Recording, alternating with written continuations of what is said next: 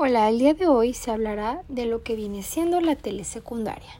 Bueno, la telesecundaria se dice que se aplica eh, con un modelo innovador del sistema de la educación que empezó aquí en México en el año de 1968 y consiste en la enseñanza de nivel secundaria a transmisión de la televisión. Esto se destina especialmente a alumnos que viven en regiones rurales o de difícil acceso, ya que como se ve y se sabe que en, en, la parte rural hay mucha distancia al llegar a alguna escuela y si los alumnos llegan a trabajar se les dificulta tomar las clases. De esta manera, con la televisión y suscribirse, es muchísimo más fácil que lleven en, en la educación. Entonces, este, dentro de un sistema que existen sus tres elementos con base, se interactúan para un plan que llegue a un puerto, que sería el telemaestro, la teleescuela y el telealumno. El maestro es el monitor que explica al alumno las dudas que hayan quedado en la exposición. En el aula que se está previendo el material. La duración de la clase es de una hora. Entonces, en los primeros 10 minutos se efectúa un repaso de lo que se está estudiando y luego en los 20 se empieza a emitir las clases del día. Y son cuando hacen tareas y eh, van checando los ejercicios que van a supervisión de los maestros.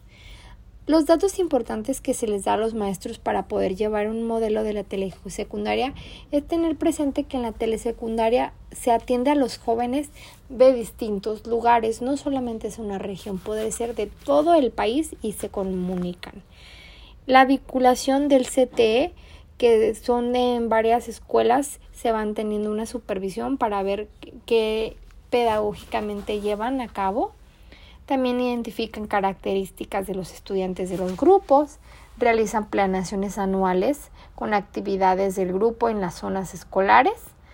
De igual manera, los maestros revisan los libros del grado con el objetivo y los enfoques de la asignatura.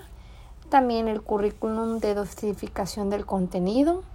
De igualmente mm, analizan lo que es la plataforma que han subido.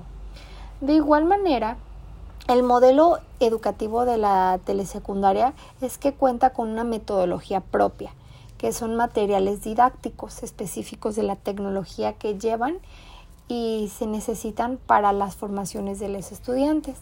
Otra manera del modelo pedagógico, como, como lo sabemos, existen varios modelos pedagógicos, que es el tradicional, el conductista, el constructivista y el desarrollo cognitivo y el modelo de educación social. El modelo que más se enfoca en eh, la telesecundaria es el constructivista, ya que es uno de los aspectos más utilizados en la actualidad, que convierte al proceso de enseñanza y que mejore sus conductas reales y lo vaya implementando.